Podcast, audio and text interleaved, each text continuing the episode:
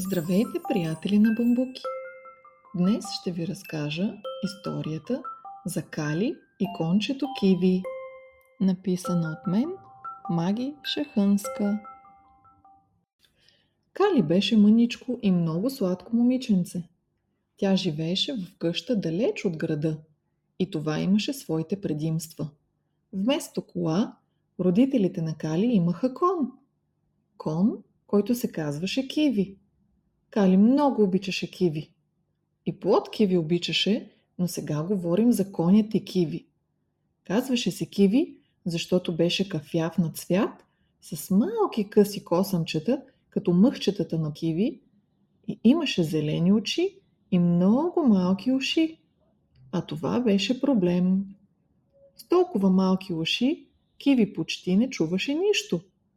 Не чуваше когато е време за ядене, и все оставаше гладен.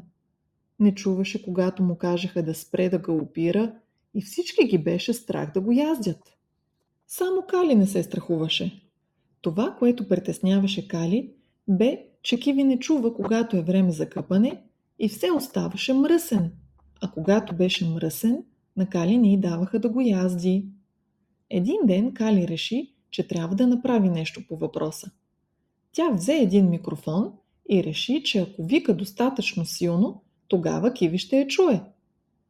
Дойде време за ядене и Кали извика по микрофона. Хайде, хайде, чувате ли ме? Време е за ядене. Киви обаче, като видя микрофона, реши, че той е за ядене и започна да го ръфа.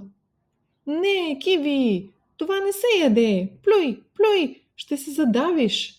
Ще те заболи корем. Кайли се ядоса и като видя, че с микрофона не става, реши да измисли нещо друго.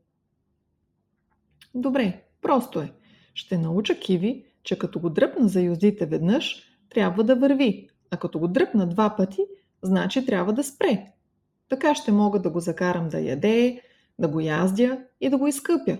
Просто е, нали? каза Кали.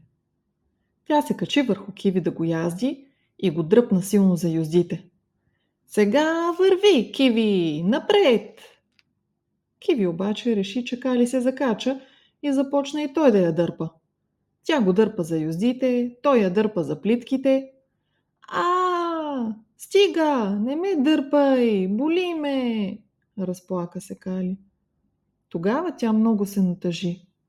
Извини се на Киви, че го е дърпала и седна да мисли друг начин, с който да го накара да я разбира, когато го вика да яздят, да яде или да се къпе. Кали тръгна напред и извика Киви с ръчичка, без дори да казва и дума. О, чудо! Киви тръгна към нея. Така ли не бе казала нищо? Нито дума. Само бе махнала с ръчичка. Как така Киви разбра, че трябва да тръгне? Значи, като викам, не ме чуваш. А като не говоря, ме чуваш. Добре, де, не ме чуваш, но ме разбираш. Ето това вече е просто, мърмореше си Кали. Като дойде време за храна, Кали му посочваше с ръчичка храната и Киви отиваше да се храни. Когато го яздеше, Кали слагаше ръчичка пред лицето на Киви и той се сещаше да спре. А когато станеше време за къпане, какво мислиш, че правеше Кали?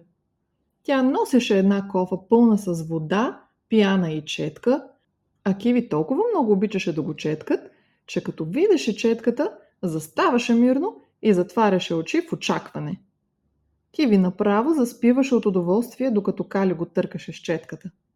Така Кали разбра, че с жестове и действия се разбират най-добре, отколкото звикове и издърпане.